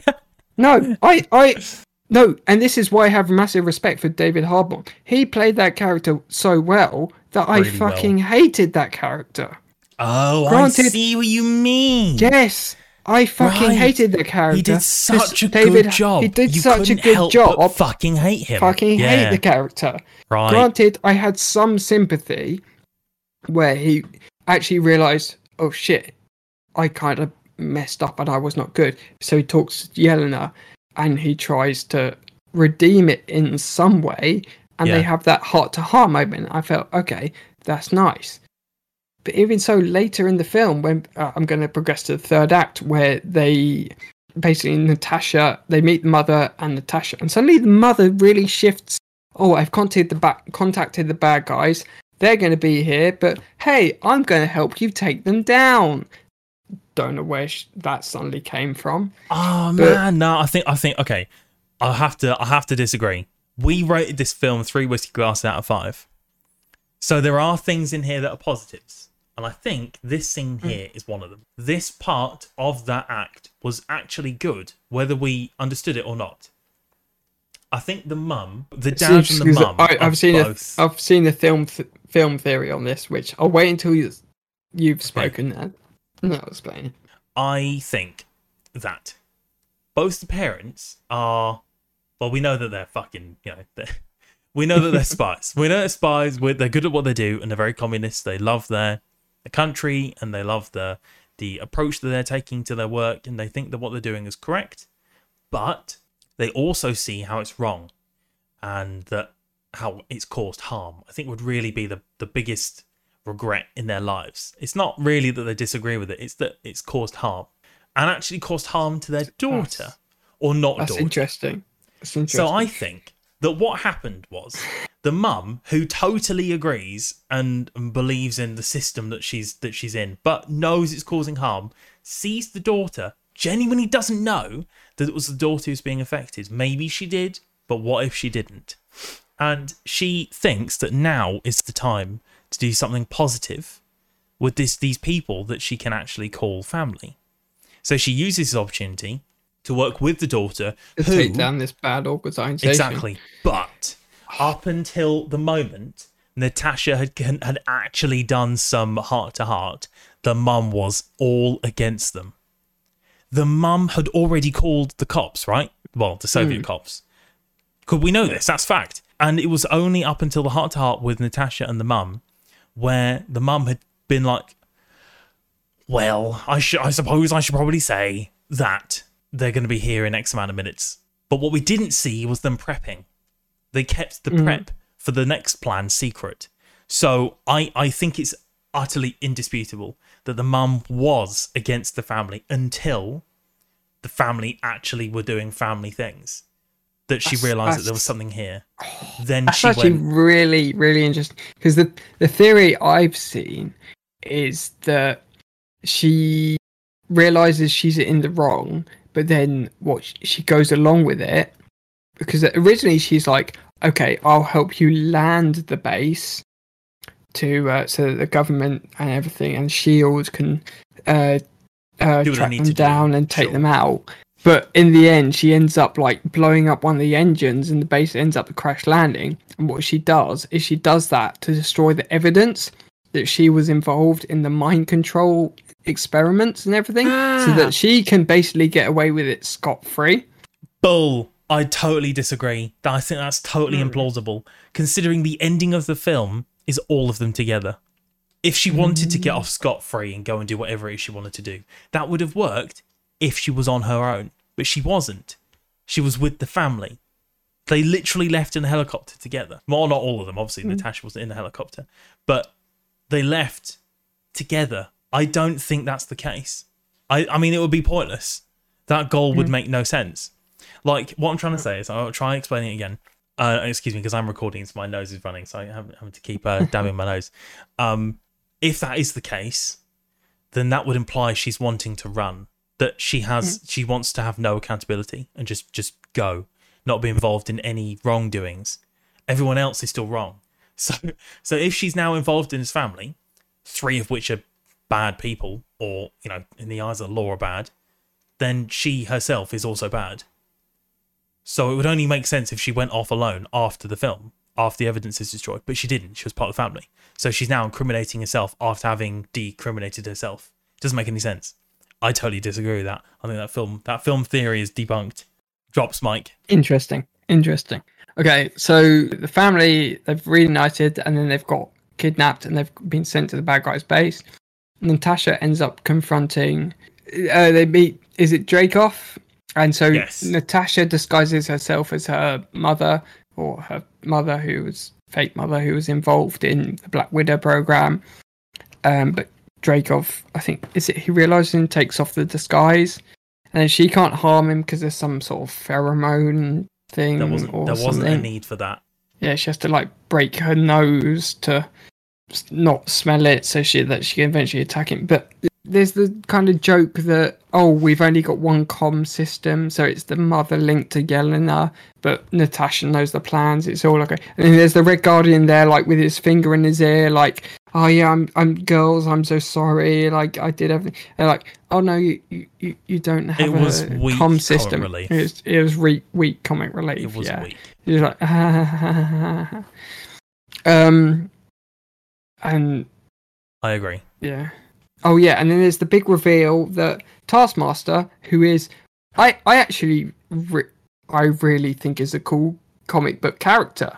I know everything kind of finds him a bit generic. Oh, he all he can do is just watch something and then copy people. But in the comics, he's much more diverse because he trains up villains henchmen he helps train villains oh. he sets up his own like academy to train villains I did and not know that. everything and i think he's actually i think it's called tony masters in the comic Sure. um i think he's really cool and then granted i was surprised by what they did in black widow which is they do a gender swap he's a They he they do a is gender a she. swap, but they also And- do an entire different backstory yeah, like totally, totally different. I granted at the time I felt, oh, I didn't actually see that coming. That was kind of Mm. cool. But at the same time, I'm like, I was actually kind of hoping they'd set up a really cool Taskmaster Oh, to appear Henry, in future couldn't. films. I get that, but I, I kind of didn't want them to. Really? I think they knew that they didn't want to either. I think No, they did. But that's, okay, that's this, Marvel in a way, isn't it? In some it's a ways. this is a standalone film, right? There's no, there's no They- real no, room for another done- film. I know they could have done, but we already know the films that are coming out in the next twenty years. Like this, this whole list that's being released in the next three years worth of films. There's not going to be another one with Taskmaster in it. And to be honest, with Granted, now you say that, I do see it, but with the shitty kinda- weak ass backstory that they've given this character, there wasn't ever going to be a substantial enough. They didn't do a film that had gruesome gore, that had aggressive, you know, detailed and emotional backstory. The only real two sections of the film that were emotional backstory was when the the younger sister Yelena, or if that is her name, Yeah. talked at the dinner table about what actually happened to her during her time being brainwashed. And then also in the plane where they, they made a joke about her uterus being skipped out. Like they they had two chances to talk about the backstory and to give gore and gruesomeness, and they didn't do it on either of them. They did one that was done light-hearted comment in a plane helicopter after having rescued a dad. They focus more on on Black Widow's positive nature and the the family aspect. It was all that was the theme, right? They didn't want gruesome blood telling. They didn't want that. They needed to sum it up in a positive way because she's dead. They're not going to give us this gruesome, gory backstory, and then all that we have to remember her by, i unless they do another prequel series or film, is when she jumped off a cliff and killed herself. When she was sat at the at the reception desk during Avengers HQ after half the world got disappeared, like half the universe hmm. got snapped away. I think that they only had one choice, and that was to wedge a, a- a temporary film in there that gave us a positive outlook, that gave us a nice, happy sort of ending, and that didn't have too much of a, a villain in it. I genuinely hmm. believe that was the only approach. If they had tried to do a harder hitting, heavier villain, then they would have hmm. had to have included it somewhere else. And that was I- I actually ju- I- another reason why I think the Red Guardian was so good, was because they could just leave him on the sideline. That's why they made him a comic relief. Because if they made him as strong as he actually looks like he was, then he would have been the answer to all of their problems. And he would have been the Red Guardian show rather than the Black Widow film. You know what I hmm. mean? Yeah, I can. I can. I, in a way, it makes me kind of. Yeah, I think it's a shame that maybe they didn't go with another villain because I think Taskmaster.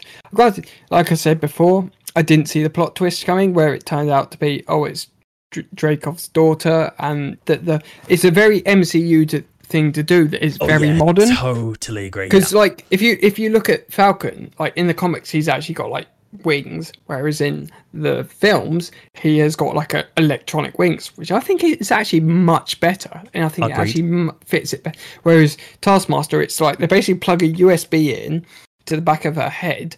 and She analyzes all the uh, fight scenes of the Avengers and other top fighters, and she's also got like a mask, which I think is based off an Iron Man Iron Man thing as well, because I think it's in uh, Civil War where he's like analyzing Captain America and Bucky's fight scenes, and it ca- comes up with like their numbers of. oh man, which that'd be interesting if shit it they're was.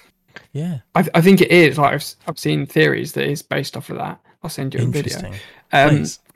but it's like when when it comes from Taskmaster's view, where he's fighting Black Widow on the vi- on the bridge, he comes up with like ninety percent. And it's got like a diagram of her body where she's like most likely to is she most likely to punch, is she most likely to kick. It's got all these Oh, percentages around it, That's really um, cool. which I think is a really cool MCU take on it, which I kind of expected. yeah, hundred percent. But then when when it's swapped to it's his daughter, and then suddenly it's this guilt complex with Black Widow. I was kind of granted. I really like the comic book counterpart because get- I get it. I didn't. I didn't know. I just No. knew of. I knew that they existed. You know, I went and did my Yeah. research for this chat.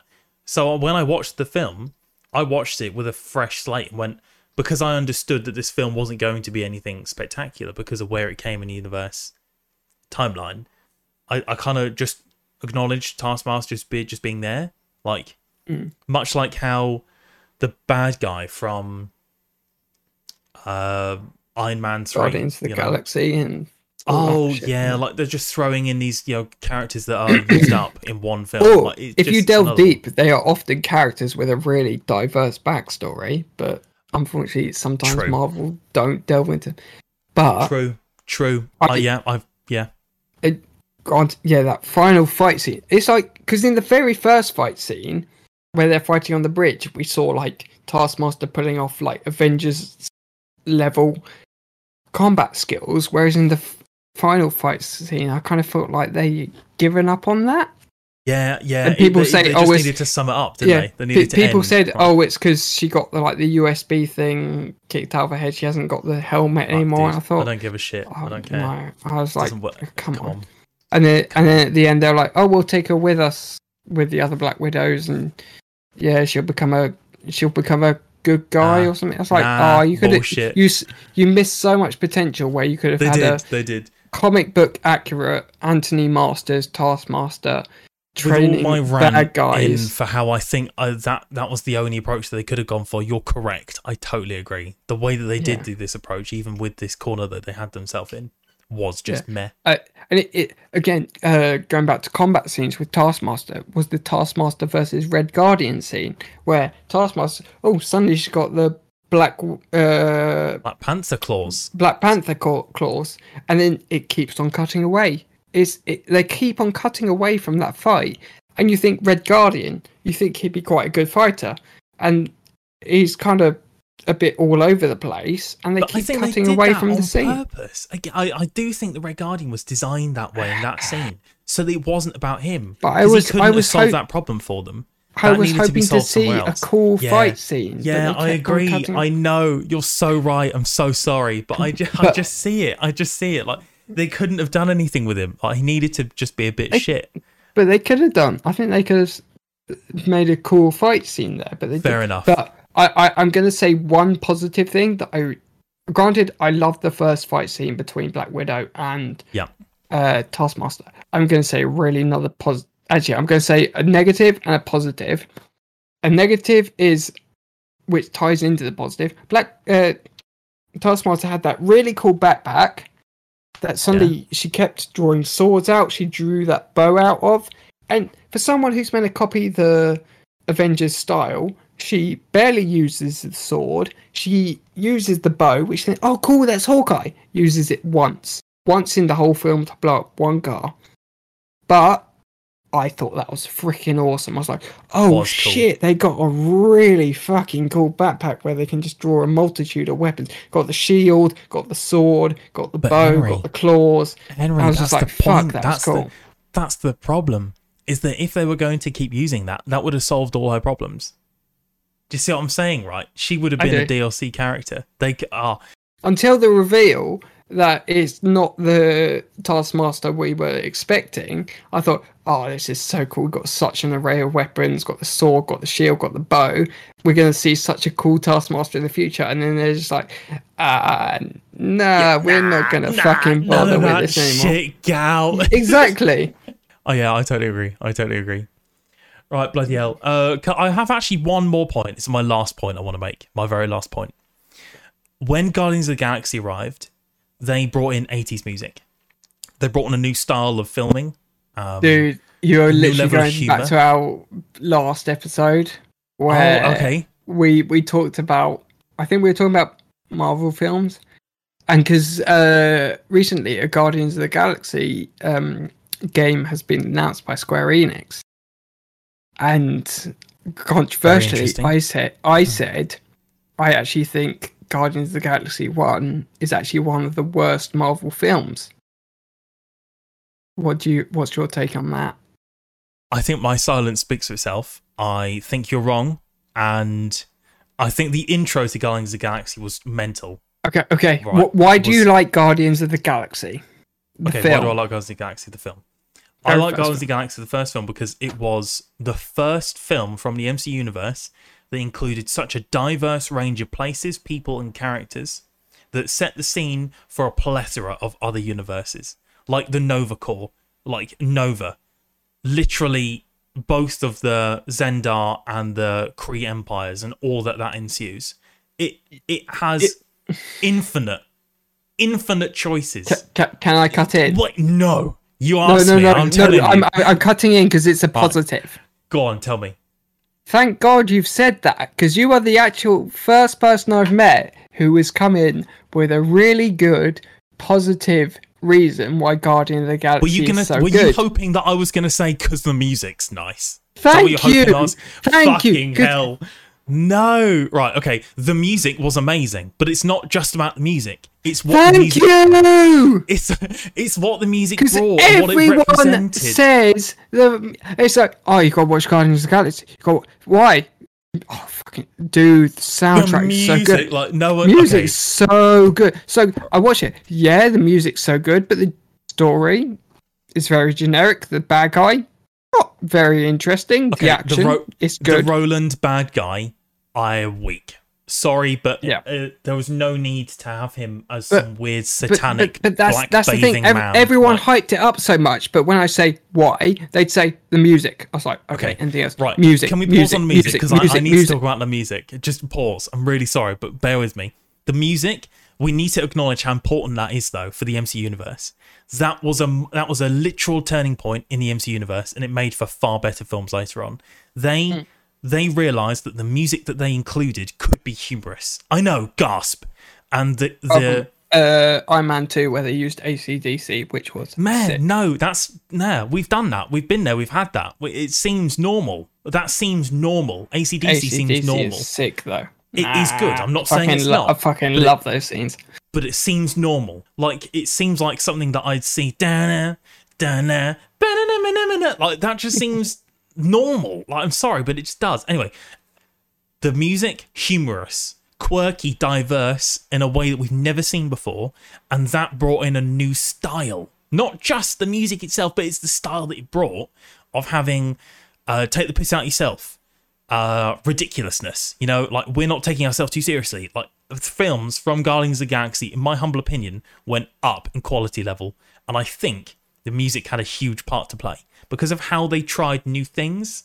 I, I, I think that's why you know like they they tried something new in Guardians of the Galaxy and that's why Guardians of the Galaxy was so effective was because they tried something new. The music yes but also the humor the scenes the space you know the DLC characters you know what I mean right? It anyway hmm. yeah. My my point was Guardians of the Galaxy made for a richer Marvel universe as the link that I've found and and also quotes but other TV shows have done so as well for example WandaVision and I think also this. I think this brings a new aspect to the MC universe that wouldn't have been touched on. And I'm very excited to see where they imagine the next series of films to go because of how effective branching out into other cultures were, sourcing other heroes that aren't as well known from different eras. Hmm. Continents, you know, without just going, let's outsource this smart man to be. Well, I, I'm, I mean, we got. Shang Chi coming up, who's the first yeah, Chinese. yeah. I, I'm not gonna lie, I've seen the trailers for that. Uh, granted, the first one I thought was a bit CGI heavy, but I'm actually really excited because of the martial arts, the kung fu. totally. It really reminds me of those old like kung fu films. I was like, I'm actually really hyped for Shang Chi. Shang Chi, yeah. sorry. I, I agree. I totally agree. Well, I'm go- I'm gonna have to go and what rewatch uh, Guardians of the Galaxy now because you made a very good point. Granted, I it's still it's not my favorite, still not my favorite Marvel film. I, but I'm gonna go rewatch it because I think you made some good points. But God, we've covered we've covered whiskey, we've hell, covered, we've covered book, everything, haven't we? We've, dude, we've almost been going for we got gone over for two hours. You're gonna have to edit the shit out of this. But I don't really want to say more because we've been going on for so long. You're gonna have to do work, actual work, to make this happen. I am, like, I this is, this is going to actually take me four hours to edit. So I'll send you some funny clips, and you can put them on the your gaming channel to uh, oh, I'd really appreciate bloopers that if you wouldn't mind. I'd really appreciate that. uh, and promote the podcast for me. Of course, promote the podcast.